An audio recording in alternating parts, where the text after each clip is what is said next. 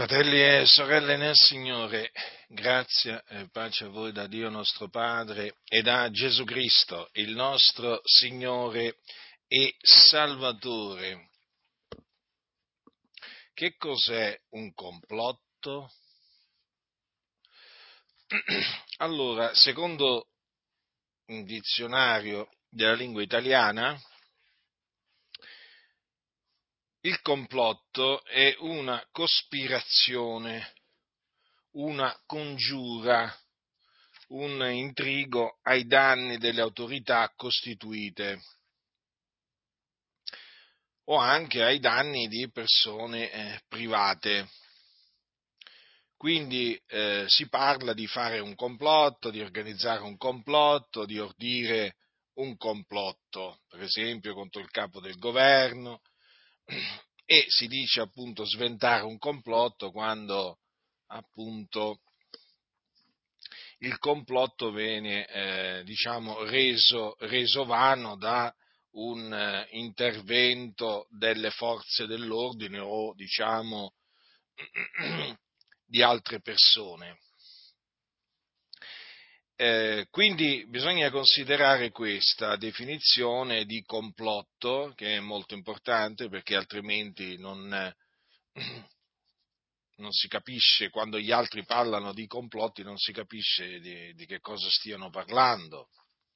E, e naturalmente esiste anche il, te, il verbo complottare, che appunto significa fare un complotto, cospirare, ordire, intrighi contro qualcuno. Ora, perché ho fatto questa premessa? Perché oggi voglio parlarvi dei complotti. Cioè voglio dimostrarvi praticamente che esistono i complotti, ma esistono nella Bibbia, e appunto questa mia predicazione ha eh, lo scopo dichiarato di dimostrarvi l'esistenza di complotti. Per quale ragione? Perché oggi molti negano l'esistenza dei complotti e eh, tra questi molti ci sono molti che si dicono evangelici. Si dicono perché oramai sapete, molti si dicono cristiani, molti si dicono evangelici, ma non sono né cristiani né evangelici. Sono persone che si trovano in una denominazione e ne sono membri eh, ne sono membri comunicanti, sono in un registro di chiesa, ma non sono mai nati di nuovo, non sanno nemmeno cosa sia la nuova nascita. E quindi sono morti nei loro falli, nelle loro trasgressioni, esattamente come lo sono i musulmani, i buddisti, i shintoisti e così via. Sono uomini e donne che si, di, si definiscono cristiani, evangelici, ma eh, sono sotto la potestà di Satana. Sono quindi sulla via della perdizione. Sono persone cieche, che non vedono.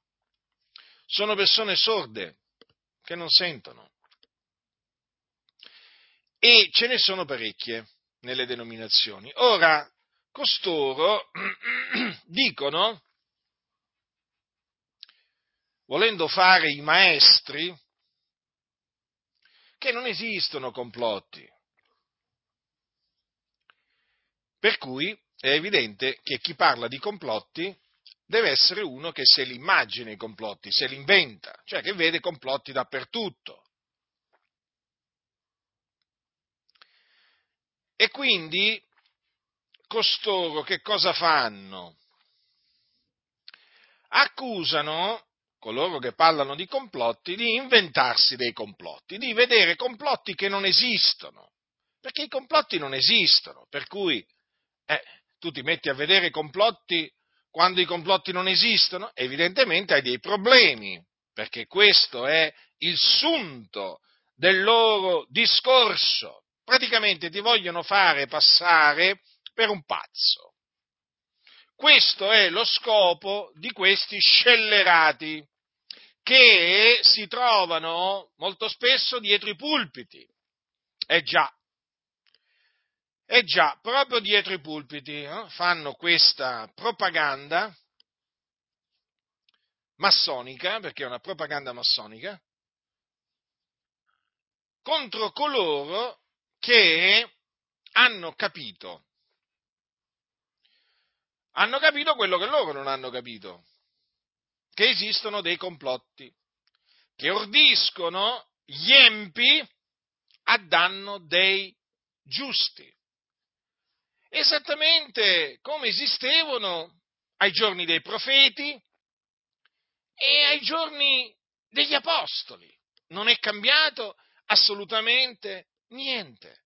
I complotti o le congiure esistevano a quel tempo ed esistono tuttora oggi perché nulla è cambiato, non c'è niente di nuovo sotto il sole.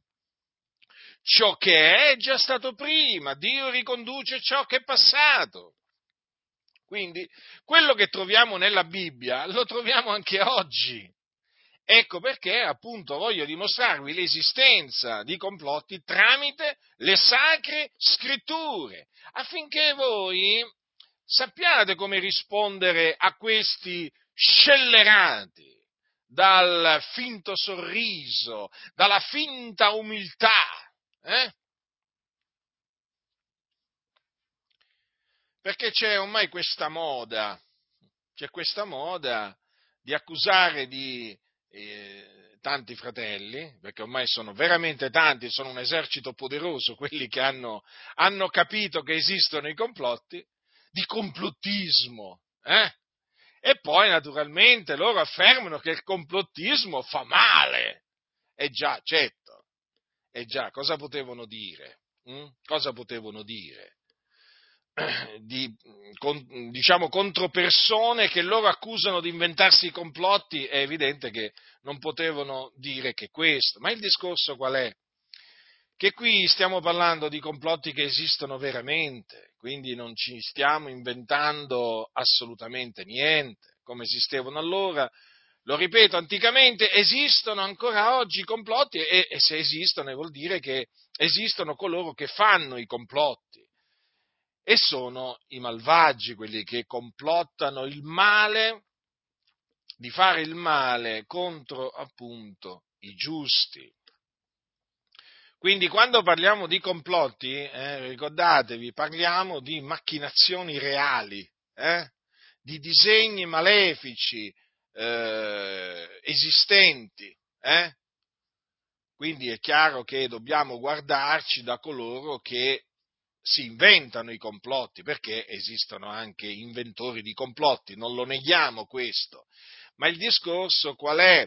Che questi scellerati prendono appunto l'esempio di coloro che si inventano i complotti, attenzione, per screditare quelli che confutano i veri complotti, attenzione, quelli che hanno scoperto i veri complotti e li smascherano. Diciamo che è una, è una tattica piuttosto, piuttosto, diffusa questa, eh?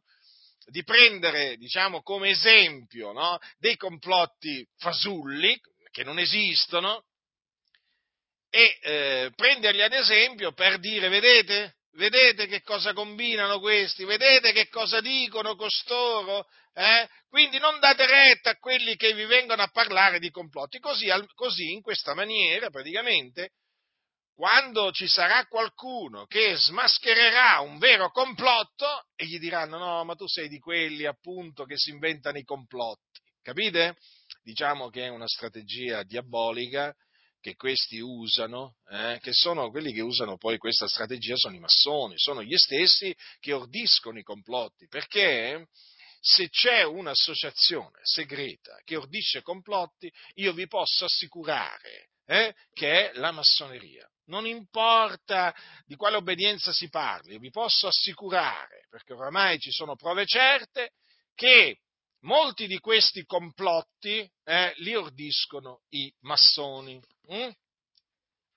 Chiaramente, eh, quando i massoni sono in mezzo alla Chiesa, chiaramente loro ordineranno complotti contro i giusti, contro la giustizia, contro la verità, sia chiaro questo. E di fatti nelle denominazioni eh, esistono complotti orditi dai massoni contro l'Evangelo, contro la dottrina degli Apostoli, contro coloro che hanno creduto nell'Evangelo e professano la dottrina degli Apostoli.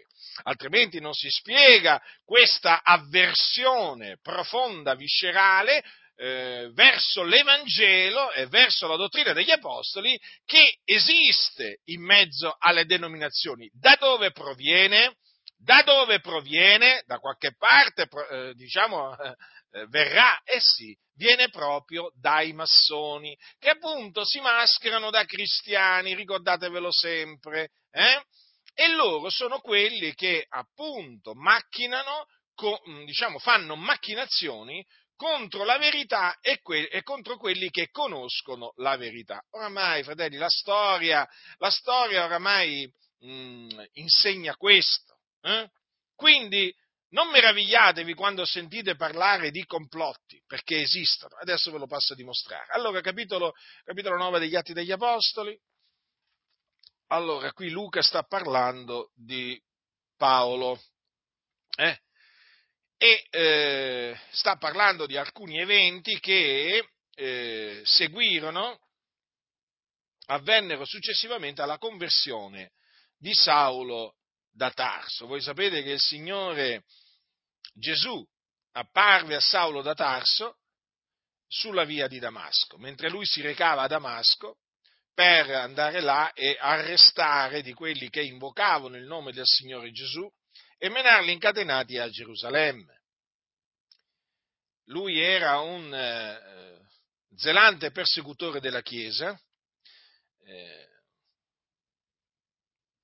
faceva molto, molto, male alla Chiesa del Signore, fece mettere in carcere molti, molti santi, ma il Signore che eh, lo aveva eletto a salvezza prima della fondazione del mondo e che lo aveva appartato sin dal seno di sua madre per l'Evangelo, si compiacque appunto di eh, salvarlo mentre lui si recava a Damasco.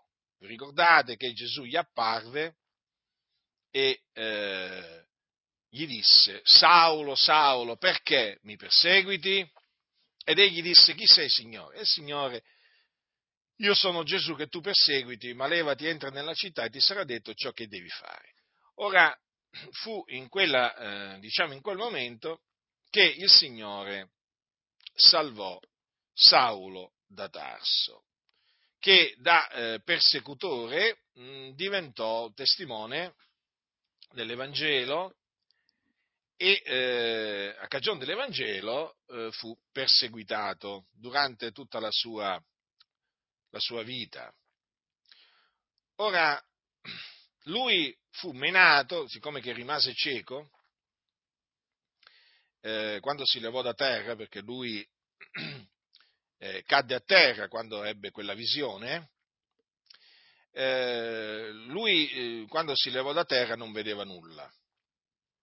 E allora quelli che erano con lui lo menarono per, per mano e lo condussero a Damasco. Eh? Lui rimase tre giorni senza vedere, non mangiò né bevve. Poi il Signore gli mandò un discepolo chiamato Anania affinché gli imponesse eh, le mani e, e, recuperasse la vista e poi affinché fosse ripieno dello Spirito Santo. E eh, dopo che eh, recuperò eh, la vista, fu battezzato, fu battezzato in acqua. Allora, che cosa c'è scritto a questo punto? Leggiamo dal capitolo 9 degli Atti degli Apostoli. Capitolo 9, dal versetto eh, 19, dalla, dalla, seconda parte del, del, versetto 19. E Saulo rimase alcuni giorni con i discepoli che erano a Damasco e subito si mise a predicare nelle sinagoghe che Gesù è il figlio di Dio. E tutti coloro che l'udivano stupivano e dicevano, non è costui quel che in Gerusalemme infieriva contro quelli che invocano questo nome ed è venuto qui allo scopo di menarli incatenati ai capi sacerdoti? Ma Saulo, vie più, si fortificava e confondeva i giudei che abitavano in Damasco, dimostrando che Gesù è il Cristo. Allora voglio soffermarmi brevemente su queste parole. Allora, Saulo a Damasco, attenzione, eh? lui rimase alcuni giorni coi discepoli del Signore Gesù che erano a Damasco. Allora lui subito si mise a predicare, attenzione fratelli, si mise a predicare nelle sinagoghe dei, giudei, dei giudei che Gesù è il figlio di Dio. Naturalmente questa predicazione di Saulo fece meravigliare i giudei che l'ascoltavano, perché lo conoscevano come un persecutore di coloro che credevano che Gesù è il figlio di Dio, cioè di quei giudei che credevano che Gesù era il figlio di Dio. Infatti, vedete cosa c'è scritto? Tutti coloro che lo udivano stupivano e dicevano: Non è costui quel che in Gerusalemme infieriva contro quelli che invocano questo nome ed è venuto qui allo scopo di menarli incatenati i capi sacerdoti? Vedete, a Damasco, dunque, era conosciuto nelle sinagoghe Badate bene, a Damasco eh, Saulo da Tarso era conosciuto per il suo zelo contro i santi del Signore. Ma cosa c'è scritto? Che Saulo vie più si fortificava e confondeva i giudei che abitavano in Damasco, dimostrando che Gesù è il Cristo anche qui prestate la massima attenzione su quello che dice la scrittura su Saulo. Cosa c'è scritto? Allora, innanzitutto si andava via via fortificando, ma poi c'è scritto anche che confondeva i giudei, cioè li rendeva confusi, ai giudei che abitavano in Damasco, in quanto Saulo da Tarso, il nostro fratello Saulo da Tarso, ora dimostrava ai giudei che Gesù è il Cristo e dimostrando ai giudei che Gesù è il Cristo li confutava. Perché? Perché i giudei negavano che Gesù è il Cristo. Vi ricordate Apollo? Che cosa faceva Apollo? Cosa viene detto di, eh, di Apollo? Di Apollo dice, viene detto che quando arrivò in Acaia, con gran vigore confutava pubblicamente i giudei dimostrando per le scritture che Gesù è il Cristo. Notate, qui c'è scritto che Apollo confutava pubblicamente i giudei, certo perché i giudei affermavano il falso, eh? dicevano una menzogna in quanto negavano che Gesù è il Cristo e tuttora lo negano. Ma Apollo, che aveva creduto che Gesù è il Cristo, e Apollo, che era un uomo eloquente, potente nelle scritture, li confutava con grande vigore, quindi con grande forza, e lo faceva pubblicamente. Dunque, i giudei vanno confutati pubblicamente, ancora oggi, bisogna seguire l'esempio del nostro fratello Apollo, vanno confutati pubblicamente. Gli va dimostrato, infatti, per le scritture, cioè mediante le scritture, che Gesù è il Cristo. Ora, ricordatevi questo, quando si confutano i giudei mediante le scritture, dimostrando appunto che Gesù è il Cristo, non si fa altro che proclamare loro l'Evangelo. Perché? Perché l'Evangelo è la buona novella che Gesù è il Cristo. Dunque, dunque, badate bene, pa, eh, Saulo a Damasco che cosa faceva? Annunziava ai giudei che Gesù è il Cristo. Non è così? Quindi annunziava loro l'Evangelo. Quando si annunzia la buona novella che Gesù è il Cristo, che cosa, diciamo, si fa? Si fa questo. Si prendono le scritture profetiche e mediante di esse eh, si dimostra innanzitutto che il Dio aveva preannunziato che il suo Cristo, che lui aveva, diciamo, decretato di mandare nel mondo, doveva morire per i nostri peccati. Difatti, il Signore aveva detto tramite, eh, eh tramite Isaia, aveva detto queste parole del Cristo. Egli è stato trafitto a motivo delle nostre trasgressioni, fiaccato a motivo delle nostre iniquità. Dunque,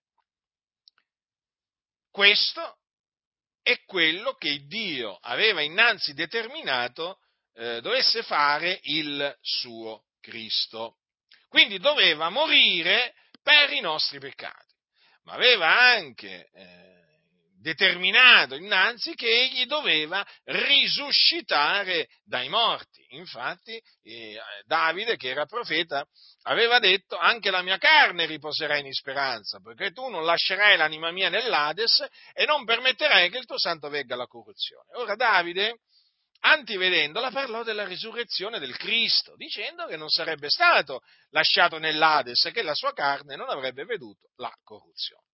Dunque queste sono le scritture che concernevano appunto il Cristo che doveva venire. Ora queste scritture si sono adempiute in Gesù.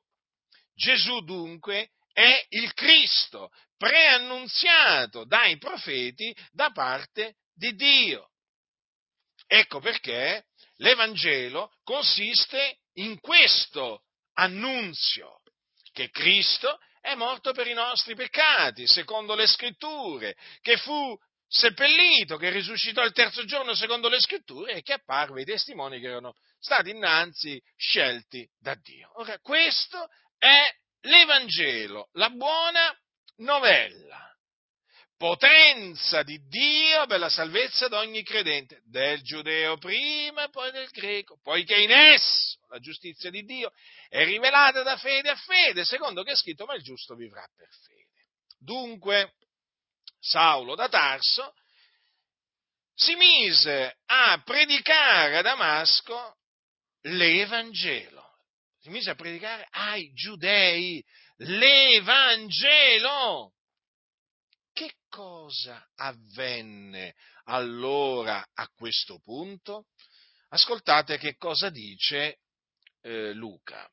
Passati molti giorni i giudei si misero d'accordo per ucciderlo.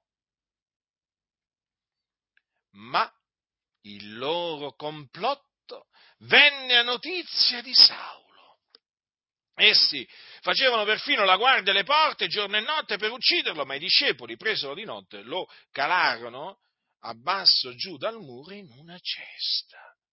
Ecco dunque la parola complotto. Eh? C'è nella Bibbia la parola complotto.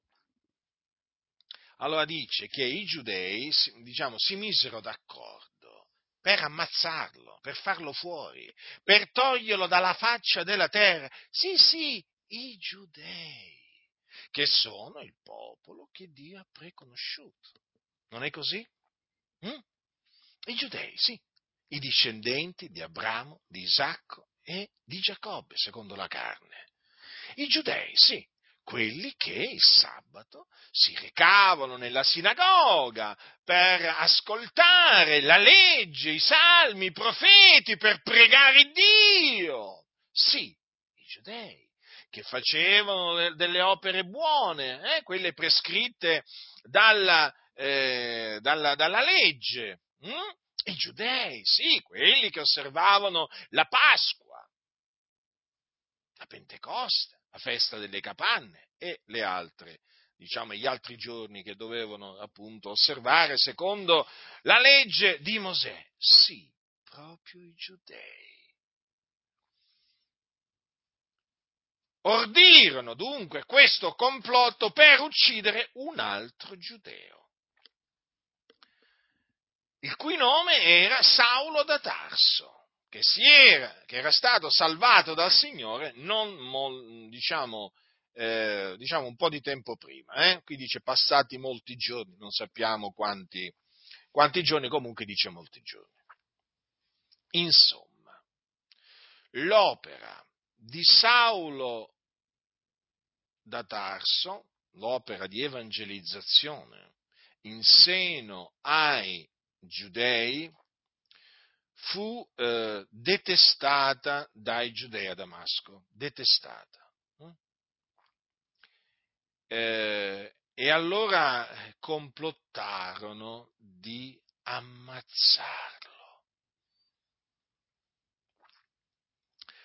Ora, fratelli nel Signore, ricordatevi che qui stiamo parlando di un tempo, eh, diciamo, voglio dire, anteriore. Eh? Siamo qui al capitolo, al capitolo 9, eh? cioè qui ancora ne, de- ne, dovevano accadere di cose nella vita, nella vita di Saulo. Eh? doveva farne molte di, veramente di cose Saulo, diciamo, per il Signore, ma qui i giudei gli volevano proprio togliere la vita. Cioè, praticamente gli volevano impedire di continuare a predicare la buona novella che Gesù è il Cristo. Quindi ordirono un complotto, ci fu una macchinazione contro Saulo da Tasso. Ma cosa dice la scrittura?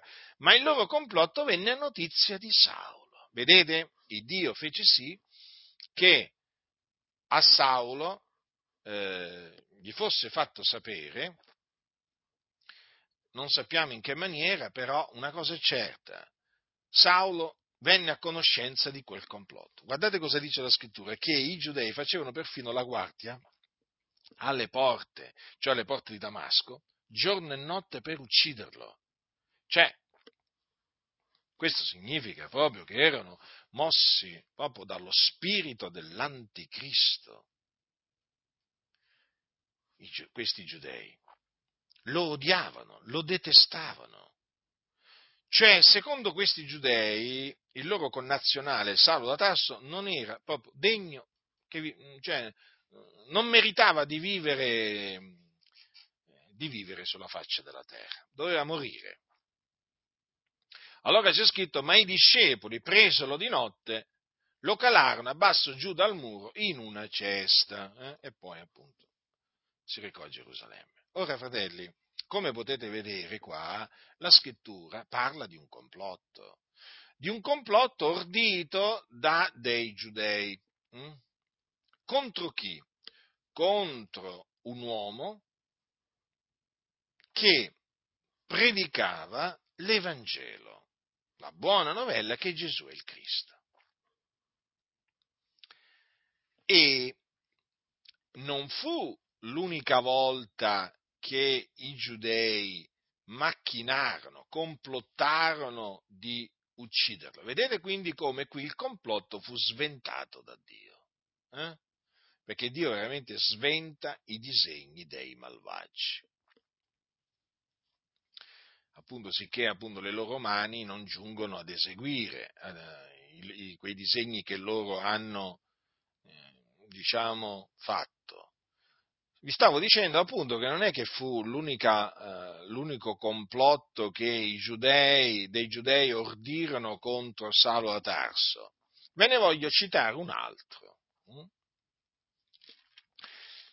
Questo complotto, quest'altro complotto è eh, trascritto nel capitolo 23 degli Atti degli Apostoli. Ora, qui naturalmente siamo molto in là negli anni, eh, sono passati già diversi anni, allora Paolo a Gerusalemme era stato arrestato, eh? era stato arrestato e eh, il tribuno, che lo aveva peraltro diciamo, scampato a eh, diciamo, morte sicura, eh, perché arrivò mentre proprio i giudei lo stavano proprio eh, cercando di ucciderlo,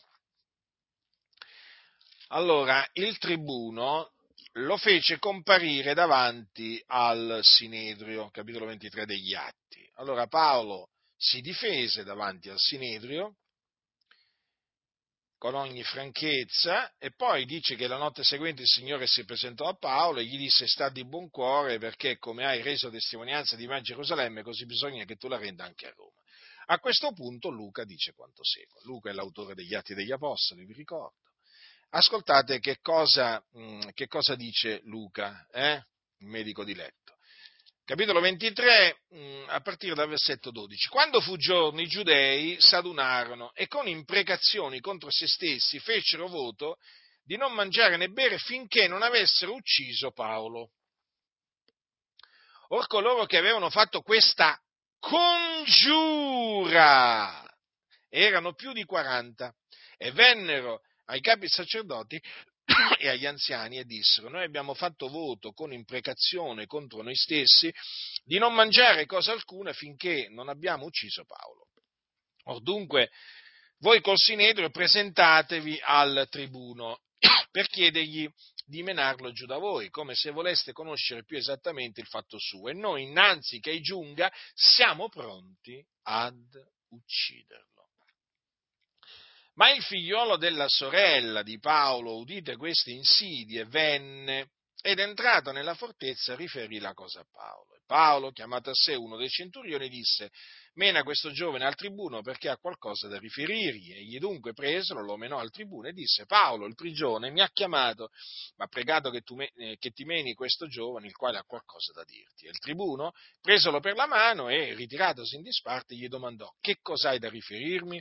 Ed egli rispose, i giudei si sono messi d'accordo per pregarti che domani tu meni giù Paolo nel Sinedrio come se volessero informarsi più appieno del fatto suo, ma tu non dare loro retta, perché più di 40 uomini di loro gli tendono insidie con imprecazioni contro se stessi, hanno fatto voto di non mangiare né bere finché non l'abbiano ucciso. Ed ora sono pronti, aspettando la tua promessa. Il tribuno dunque licenziò il giovane ordinandogli di non palesare ad alcuno che gli avesse fatto eh, sapere queste cose. E chiamati i due dei centurioni, disse loro, tenete pronti fino alla terza ora della notte 200 soldati, 70 cavalieri e 200 lancieri per andare fino a Cesarea.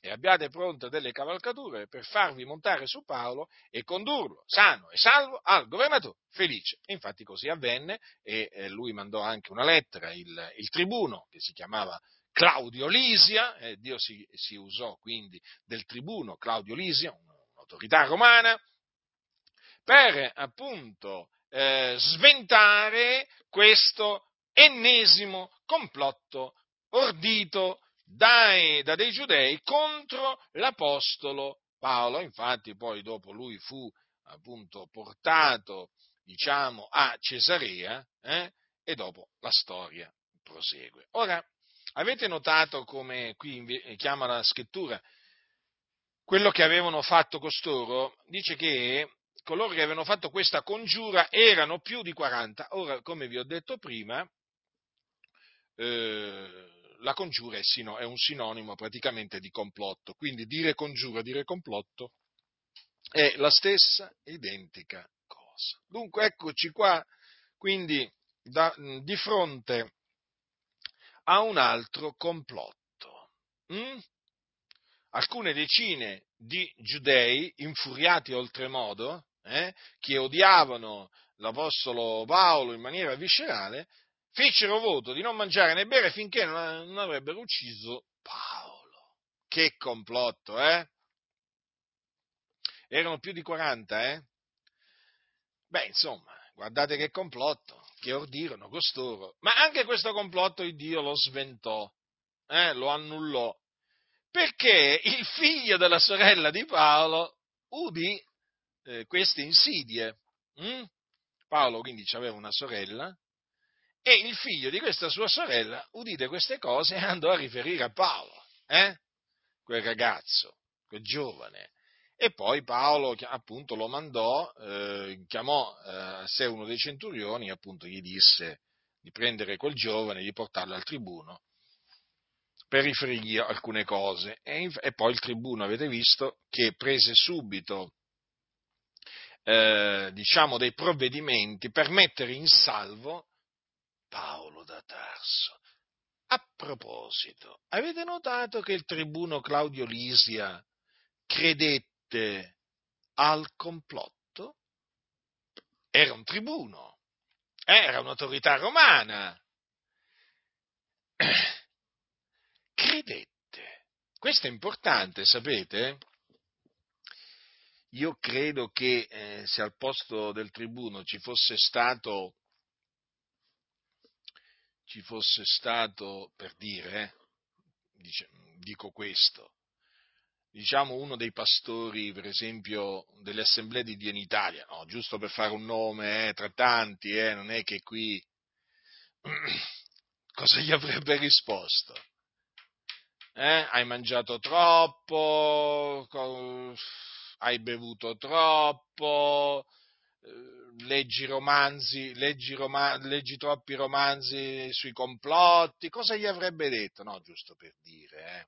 giusto un po' per fare riflettere, capito?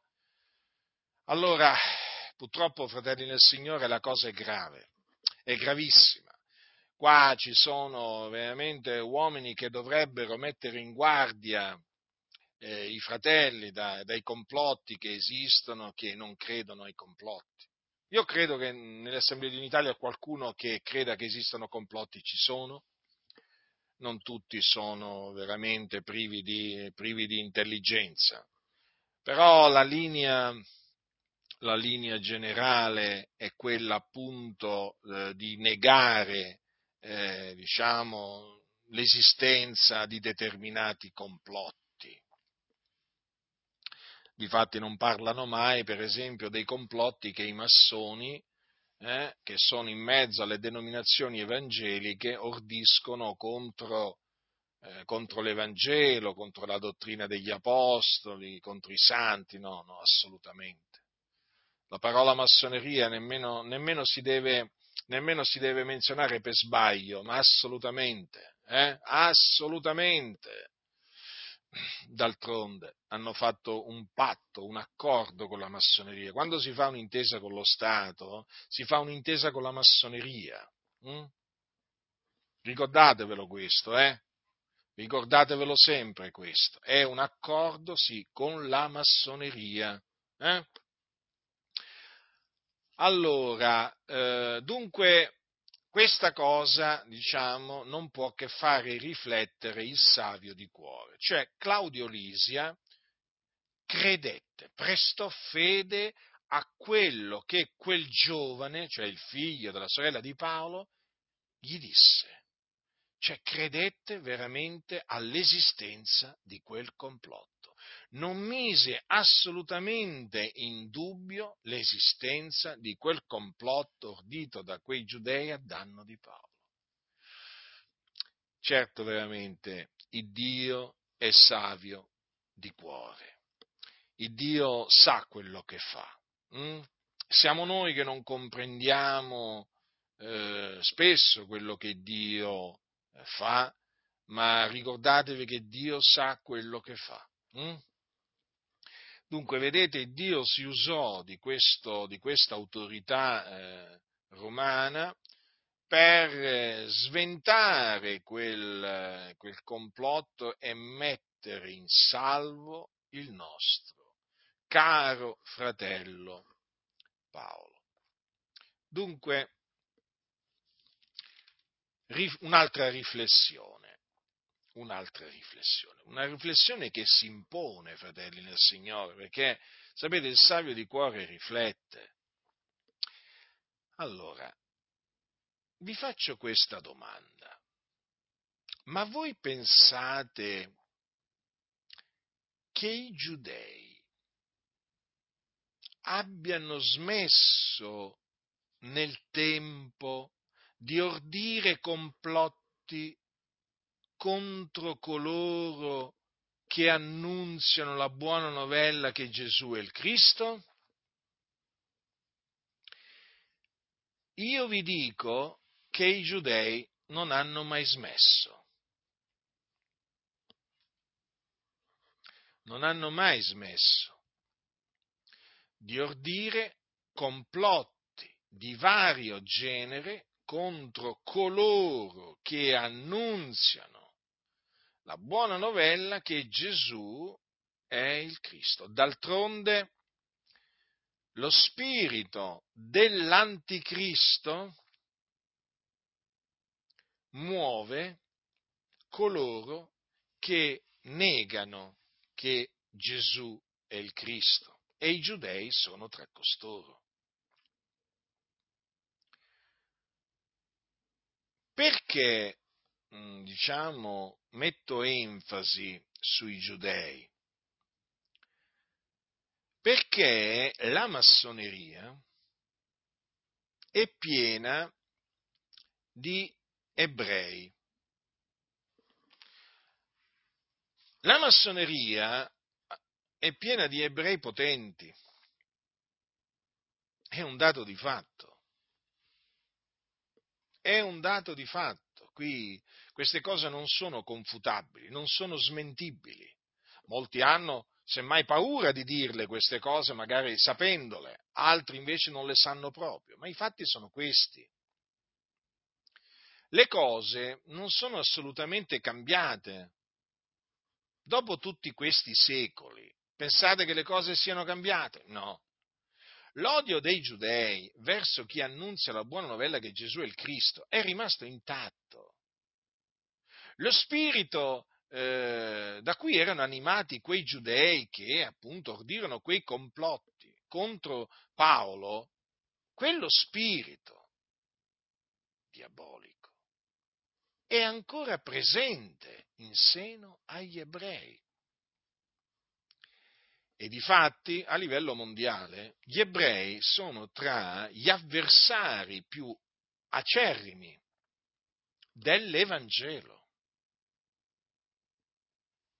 Questo non lo dovete mai dimenticare. E ricordatevi che se c'è qualcuno che non vuole che si annunzi la buona novella che Gesù è il Cristo, guardate, che questo qualcuno sono proprio gli ebrei. Voi leggete il libro degli Atti degli Apostoli attentamente e vi renderete conto di come gli Apostoli furono perseguitati proprio dai giudei, ostacolati nella loro opera di evangelizzazione.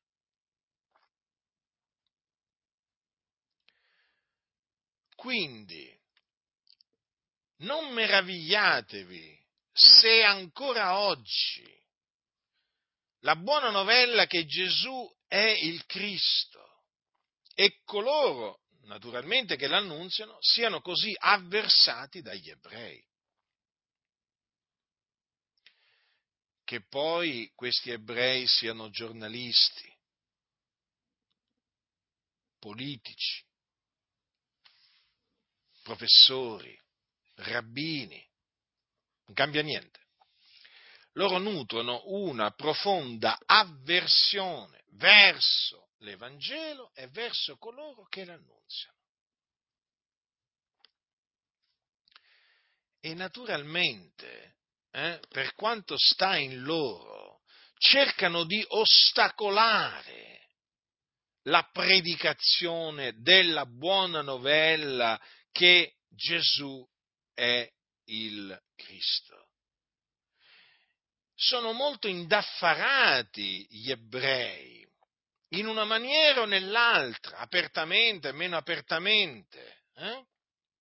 a diffondere l'idea che Gesù non è il Cristo.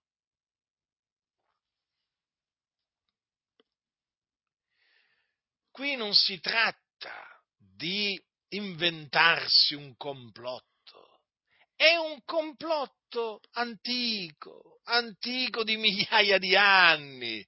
Lo troviamo già nella Bibbia, questo complotto.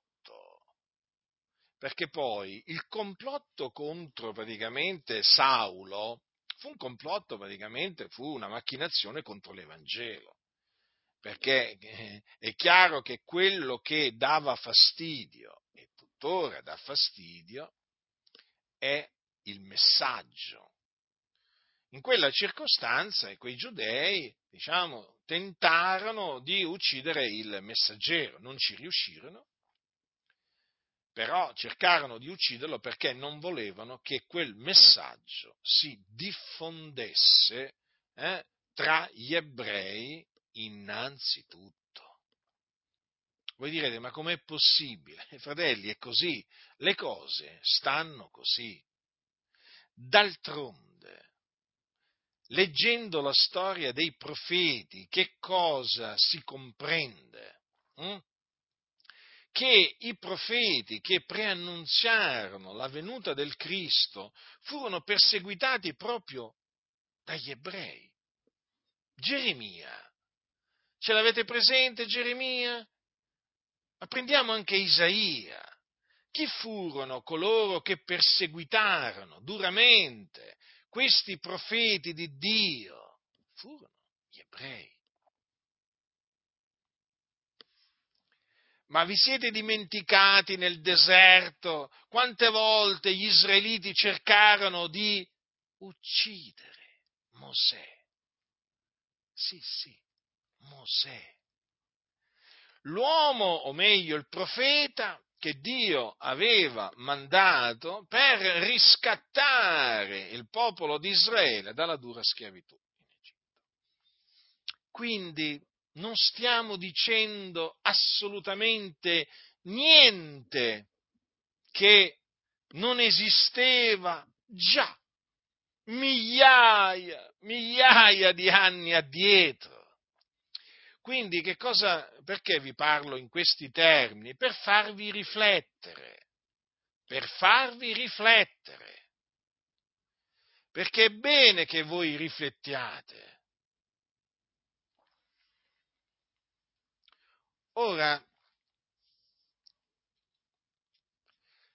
molti pastori, che si, che si definiscono pastori, negano negano l'esistenza appunto di complotti orditi da ebrei, da non ebrei, perché chiaramente ci sono diciamo, complotti orditi da ebrei, ma anche complotti orditi da non ebrei. Eh? Attenzione, non è che diciamo, esistono solo i complotti da parte ebraica, no, esistono anche molti complotti da parte di, di, uomini e donne che non sono ebrei di nascita, ma tutti complottano contro la Chiesa, hm? contro la Chiesa di Dio, perché è colonna e base della verità. Ora la Chiesa è il corpo di Cristo. La Chiesa è sotto attacco dal momento in cui è stata fondata non è che la Chiesa ha passato un periodo sulla faccia della terra nel quale non è stata sotto attacco. La Chiesa di Dio, la Chiesa di Cristo è sempre stata sotto attacco. Perché? Perché la Chiesa di Dio vive nel mondo e il mondo giace tutto quanto nel maligno. Quindi è chiaro che il maligno usa coloro che sono sotto la sua potestà per scagliarli contro la Chiesa. Poi, che siano giudei, che siano gentili, questo è relativo, però li scaglia contro la Chiesa. E allora, chiaramente, abbiamo i complotti, abbiamo le macchinazioni del diavolo, il principe di questo mondo, contro la Chiesa. E naturalmente eh, per eseguire o per cercare di eseguire queste macchinazioni il diavolo si usa sia di giudei che di gentili. Contro la Chiesa, fratelli, qui stiamo parlando di complotti, di macchinazioni sataniche contro la Chiesa. Non vi sto parlando di complotti contro lo Stato eh, o contro una determinata ditta o, eh, o, contro un magistrato, che esistono, eh, intendiamoci, eh. attenzione che il mondo è pieno, è pieno veramente di, di, di, di, macchinazioni, ma comunque no, adesso cioè, a me quello che interessa è parlarvi dei complotti che vengono orditi sotto la direzione del diavolo contro la Chiesa. A proposito, non pensate che esista solo la massoneria che ordisce complotti contro la Chiesa. La massoneria è una delle società segrete, perché tale è. Eh? Non è come dicono i massoni, una società discreta, riservata. No, la massoneria è una società segreta non pensate che esista solo la massoneria come società segreta, ci sono molte altre società segrete, potenti, eh, di cui eh, molti ignorano l'esistenza addirittura e che praticamente eh, sono più o meno tutte, voglio dire, associate alla massoneria, unite alla massoneria, collegate alla massoneria, perché naturalmente anche queste altre società segrete sono pregne, piene di massoni, perché i massoni sono un po' dappertutto. Allora, queste società segrete, eh, eh, perché pensate sono segrete? Che cosa complottano? Beh, complottano diverse cose. Una cosa, diciamo che un, uno dei complotti è quello contro la Chiesa. Contro la Chiesa, fratelli del Signore. Ecco perché quando si parla dei complotti non bisogna limitarsi a parlare, diciamo, della massoneria, bisogna parlare anche delle altre società segrete. Hm? o comunque delle società segrete in generale, perché sono tutte organizzazioni, gruppi segreti che macchinano il male contro la Chiesa di Dio, colonna e base della verità. Allora qualcuno adesso naturalmente si domanderà, ma com'è possibile allora che queste denominazioni non parlino di queste macchinazioni, di questi complotti, di queste congiure contro la verità che è in Cristo eh, Gesù? Com'è possibile? Beh, fratelli nel Signore, la risposta è questa. Le denominazioni protestanti e le denominazioni pentecostali sono tutte controllate dirette dalla massoneria, per cui è evidente che non possono parlare contro, eh, diciamo, coloro che praticamente gli danno permessi, gli danno contributi, li favoriscono nel mondo e così via. Non possono, perché praticamente eh, sono associate quest- alla massoneria come anche ad altre, ad altre società segrete. Quindi non possono parlare contro eh, i complotti che i loro alleati ordiscono contro la Chiesa. Li devono eh, praticamente li devono fare ignorare questi, questi complotti.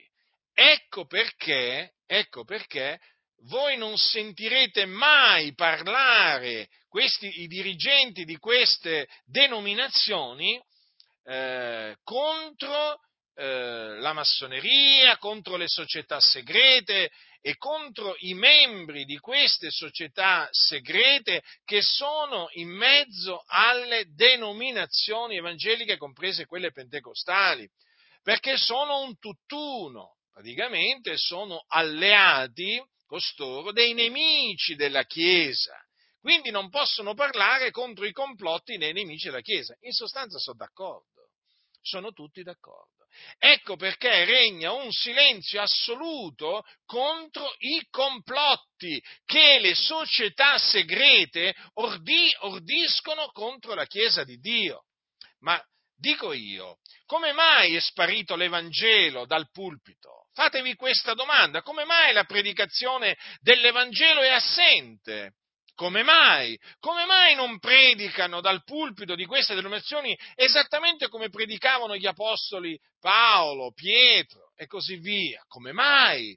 Ma ve la siete fatta questa domanda? È semplice, perché queste organizzazioni praticamente sono rimaste vittime di un, di un complotto, di, va, di vari complotti, appunto, orditi contro la verità. E quindi l'Evangelo, la predicazione dell'Evangelo è sparita proprio grazie a questi complotti, di cui naturalmente non si deve parlare. No, no, è vietato parlare. È vietato parlare. Ma che veramente? Ti dicono, ma che scherzi? Ci mettiamo a parlare contro la massoneria, contro le società segrete, ma ci tolgono di mezzo subito. Da questo punto di vista hanno ragione perché come le hanno create le denominazioni, i massoni le distruggono in un momento. Sapete cosa ci vuole per la massoneria? Distruggere una denominazione? Eh? Ma in un momento te la, te la, fanno fuori. Come l'hanno creata, così la distruggono. Eh, perché la massoneria eh, ha questo potere. Non ha il potere di distruggere la Chiesa, attenzione, perché quello non ce l'ha nessuno. Eh? Le porte dell'Ades non prevarranno ma però la massoneria ha il potere di distruggere, di annientare le organizzazioni. Questo è pacifico. Questo è pacifico. Quindi devono stare in silenzio, non devono predicare l'Evangelo e non devono eh, smascherare i complotti orditi dai membri delle società segrete contro l'Evangelo. Avete compreso, fratelli del Signore? Il discorso è molto semplice. Per noi è molto chiaro. Non abbiamo alcun dubbio. Noi esaminiamo i fatti. Esaminiamo i fatti. Qualcuno ha detto, se c'è del fumo, vuol dire che c'è un fuoco che da qualche parte brucia. Mm? Se c'è, voglio dire, eh, voglio dire, se c'è un certo odore, eh, è evidente che qualcuno che emana quell'odore c'è. Allora, se nelle denominazioni c'è odore di morte, evidentemente c'è qualche morto hm? che appunto emana quell'odore. Quindi, se, se parlano come i massoni, ragionano come i massoni, pensano come i massoni, fatemi capire, ma io che devo pensare? Io che cosa devo pensare di costoro? Poi, oltre a ciò, fanno pose massoniche, segnali massonici, eh? hanno amici massoni, difendono i massoni. Fatemi capire, ma a quale conclusione dovrò mai arrivare io? Hm? A quale conclusione dovrò mai arrivare? Alla conclusione che costoro sono massoni è ovvio. E di fatti poi alla prova dei fatti eh, si vede, non annunziano l'Evangelo, odiano l'Evangelo, lo hanno sostituito, lo hanno sostituito con un altro Vangelo, hanno sostituito poi la dottrina degli Apostoli con un'altra dottrina ed ecco che hanno praticamente sedotto moltitudini di evangelici. Le cose stanno così. Allora, Qui abbiamo visto eh, due complotti orditi contro l'Apostolo Paolo che furono sventati, ma nella scrittura si parla di un complotto contro un servo del Signore che non, non fu sventato da Dio e andò ad effetto e questo servo di Dio perse la vita. Vogliamo dunque ricordare, come, perché è giusto che si faccia questo, eh, Zaccaria il figliolo del sacerdote Ioiada. Allora leggiamo al capitolo 24 di Secondo Cronache quanto segue. Allora, eh, dal versetto 15, ma Ioiada, fattosi vecchio e sazio di giorni, morì. Quando morì aveva 130 anni e fu sepolto nella città di Davide, i re, perché aveva fatto del bene in Israele per il servizio di Dio e della sua casa. Allora Ioiada era un sacerdote, eh? ricordatevi questo, eh? un sacerdote. Dopo la morte di Ioiada, i capi di Giuda vennero al re, si prostrarono dinanzi a lui, allora il re diè loro ascolto, ed essi abbandonarono la casa dell'Eterno, dell'Iddio dei loro padri, servirono gli idoli d'Astarte gli altri, e gli altri idoli, e questa loro colpa trasse l'ira dell'Eterno su Giuda e su Gerusalemme. L'Eterno mandò loro bensì dei profeti per ricondurli a sé e questi protestarono contro la loro condotta, ma essi non vollero ascoltarli. Allora lo Spirito di Dio investì Zaccaria, figliuolo del sacerdote Ioiada, il quale in piedi, dominando il popolo, disse loro, così dice Dio, perché trasgredite voi i comandamenti dell'Eterno? Voi non prospererete, poiché avete abbandonato l'Eterno, anch'egli vi abbandonerà. Ma quelli fecero una congiura contro di lui e lo lapidarono per ordine del re nel cortile della casa dell'Eterno. E il re Joas non si ricordò della benevolenza usata verso lui da Ioiada, padre di Zaccaria, e gli uccise il figliuolo, il quale, morendo, disse, l'Eterno lo veda e ne ridomandi conto. Vedete dunque, fratelli nel Signore, come qua furono sempre appunto dei, dei giudei a ordire un complotto un complotto contro un servo di Dio che si chiamava Zaccaria. Questo uomo eh, ammonì il popolo ribelle eh, con delle parole dure ma veraci. Queste parole naturalmente disturbarono i giudei ribelli, malvagi. E che cosa fecero? una congiura contro di lui. Un complotto. Come vi ho detto, complotto e congiura sono due parole che vogliono dire la stessa identica cosa. Avete notato? Ancora troviamo degli ebrei, dei giudei, hm? che fecero un complotto contro un loro connazionale, perché Zaccaria era ebreo anche lui. Ma quelli fecero una congiura contro di lui e lo lapidarono per ordine del re hm? nel cortile della casa dell'Eterno.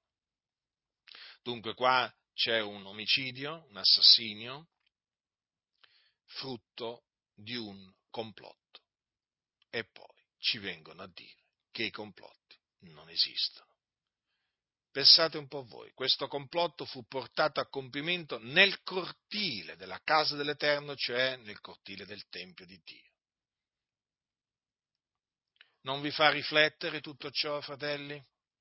A me fa riflettere molto. L'Eterno lo vede ne ridomandi conto. Infatti l'Eterno vide e poi ne ridomandò conto. Quel sangue innocente sparso, fu vendicato dall'Iddio vivente e vero, perché Dio è giusto e vendica i suoi servi. Ecco dunque, vedete che in questa circostanza vediamo che un complotto fu eseguito. Hm? C'è una differenza dunque tra i due complotti che quei giudei ordirono contro Paolo, che, furono, diciamo, che furono sventati perché Dio appunto fece sì che fossero sventati, e questo qua. Questa naturalmente è la dimostrazione che Dio fa quello che vuole, che Dio regna,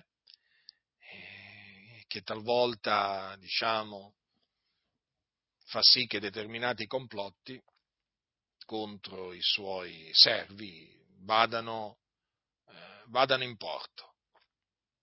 Naturalmente c'è sempre un motivo per cui il Signore naturalmente opera in una certa maniera anziché in un'altra.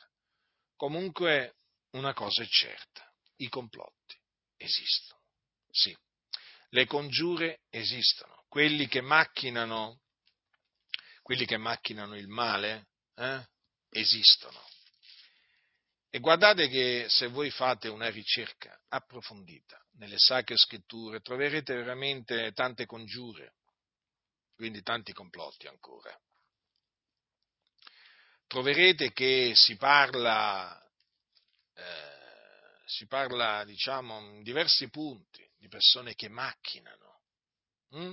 che macchinano il male, di macchinazioni. E poi ci dicono che i complotti non esistono. Eh?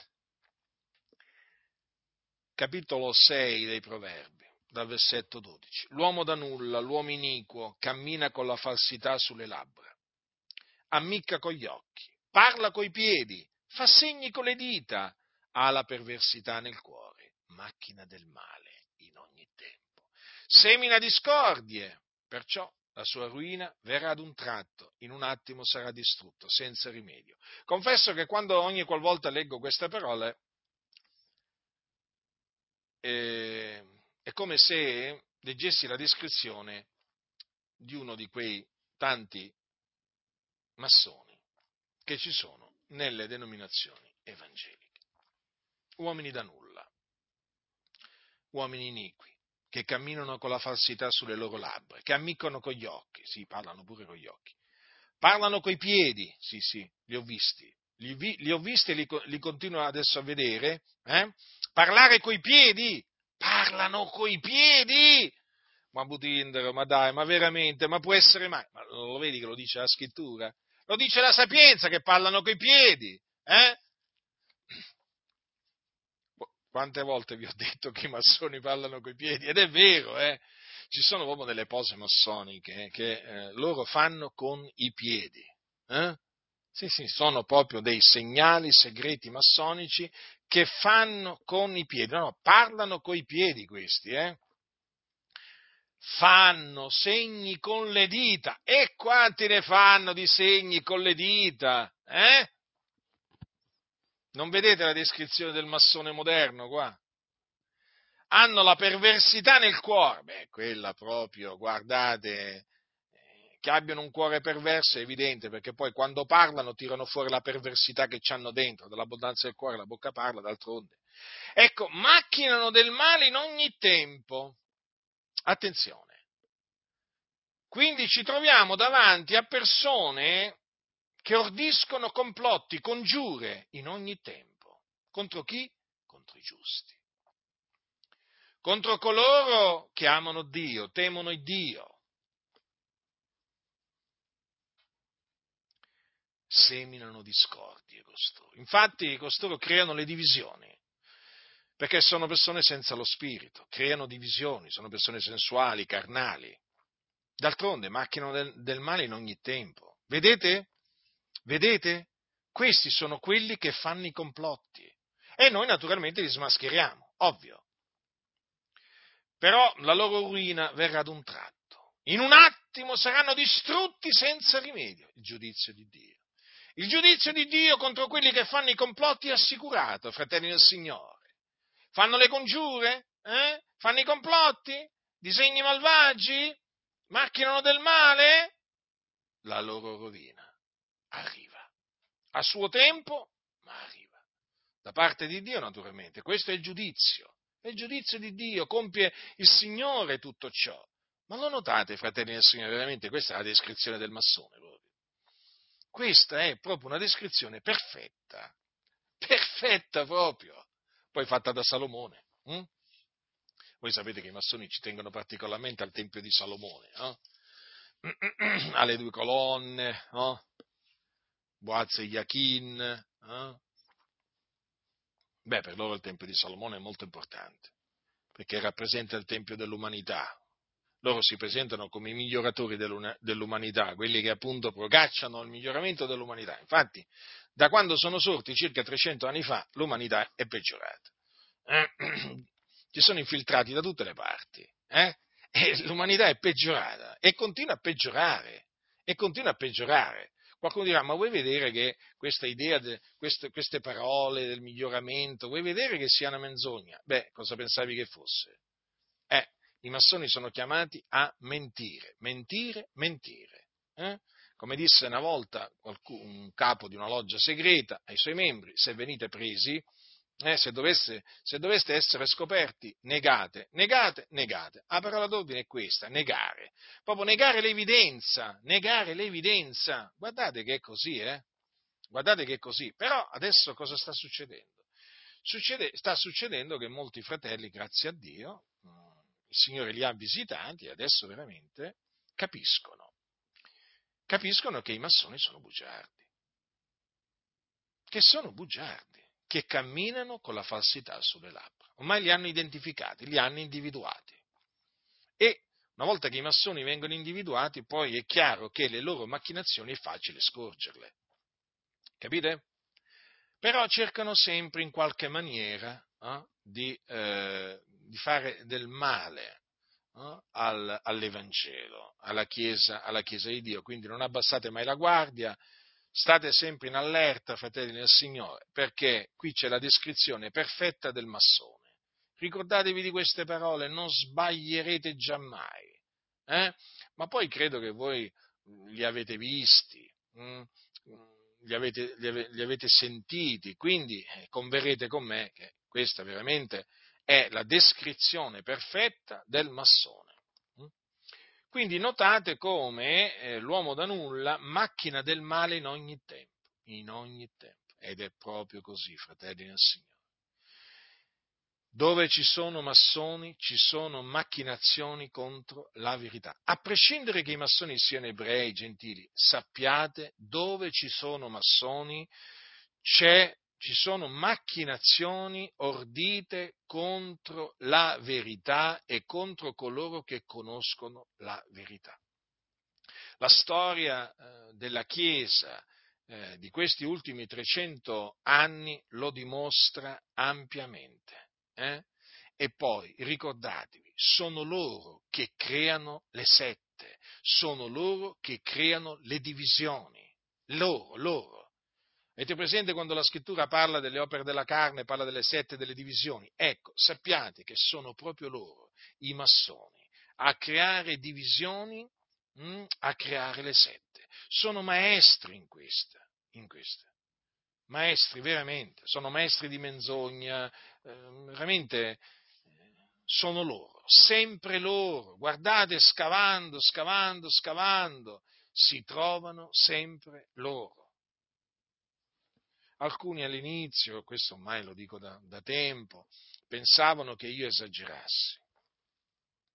Adesso hanno capito che non esageravo affatto, ma che descrivevo la realtà perché adesso hanno avuto a che fare con massoni loro stessi, li hanno conosciuti, li hanno incontrati, hanno capito come agiscono, come parlano, come ragionano. Eh, d'altronde, la verità è la verità. I massoni, come anche i membri di altre società segrete, si sono infiltrati nelle denominazioni. È una realtà questa. Non è una finzione, non è un'immaginazione. Esistono e sono in tanti, è un esercito.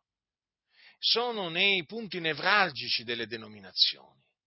Sono persone che apparentemente sembrano degli agnellini, ma quando cominci veramente a mettere alla prova gli spiriti, si manifestano per quello che sono, dei lupi. Dunque, i complotti esistono, quelli che fanno i complotti esistono. E quindi cosa dobbiamo fare? dobbiamo individuare i complotti. Quindi, con prove certe, individuare i complotti, se possibile, naturalmente, individuare anche quelli che li hanno orditi e smascherarli. Smascherarli.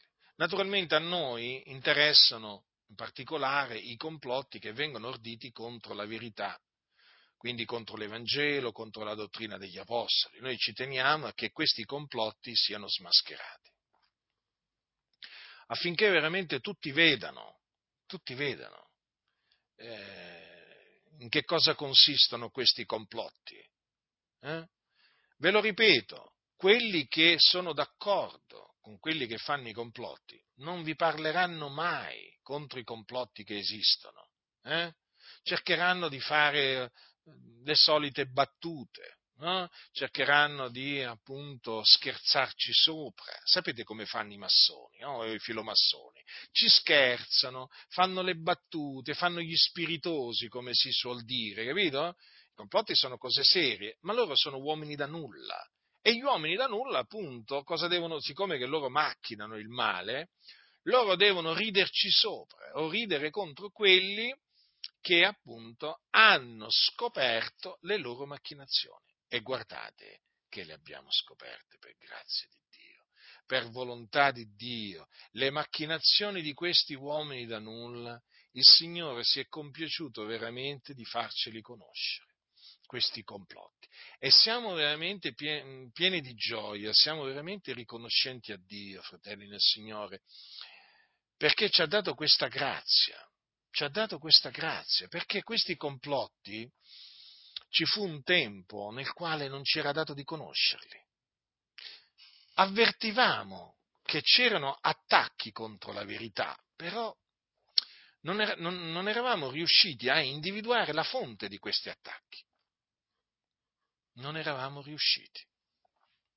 Adesso abbiamo compreso, grazie a Dio naturalmente.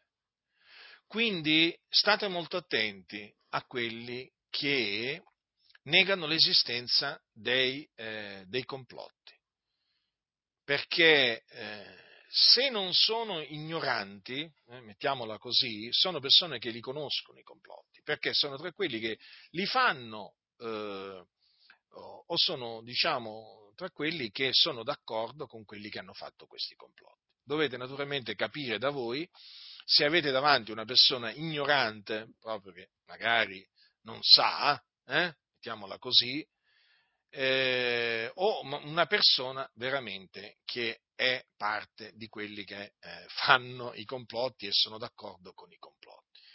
Quindi ricordatevi questo, i complotti esistono quindi occhi aperti, orecchie tese, massima attenzione del continuo, qui non ci si deve mai distrarre, perché gli uomini da nulla sono del continuo all'opera. Macchinano proprio frodi del continuo, credetemi, del continuo. Quindi noi non possiamo permetterci di distrarci, eh? assolutamente.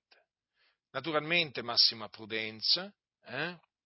perché eh, chiaramente noi parliamo di cose che sappiamo, dobbiamo parlare di cose certe, di cose accertate, eh? non ci dobbiamo inventare mai nulla, ma una volta però che scopriamo eh, l'esistenza di un vero complotto, ne dobbiamo parlare pubblicamente, privatamente, smascherare questo complotto e, e ricordatevi, il complotto dei complotti è quello contro l'Evangelo. E di fatti, questo bisogna dire che è un complotto che è riuscito, nel senso che sono riusciti a far scomparire l'Evangelo dal pulpito e uh, farlo, a farlo sostituire. Però questo complotto, il Dio ci ha dato la grazia di, uh, di scoprirlo e quindi adesso non, ci, uh, non smetteremo di smascherare, di denunciare questo complotto eh, che i massoni e altri membri di società segrete hanno ordito contro l'Evangelo della gloria del beato Dio, fino a che il Signore mi darà un alito di vita, io metterò in guardia la Chiesa di Dio da questo complotto ordito dai nemici della verità contro l'Evangelo di Cristo Gesù. La grazia del Signore nostro Gesù Cristo sia con tutti coloro che lo amano con purità incorrotta.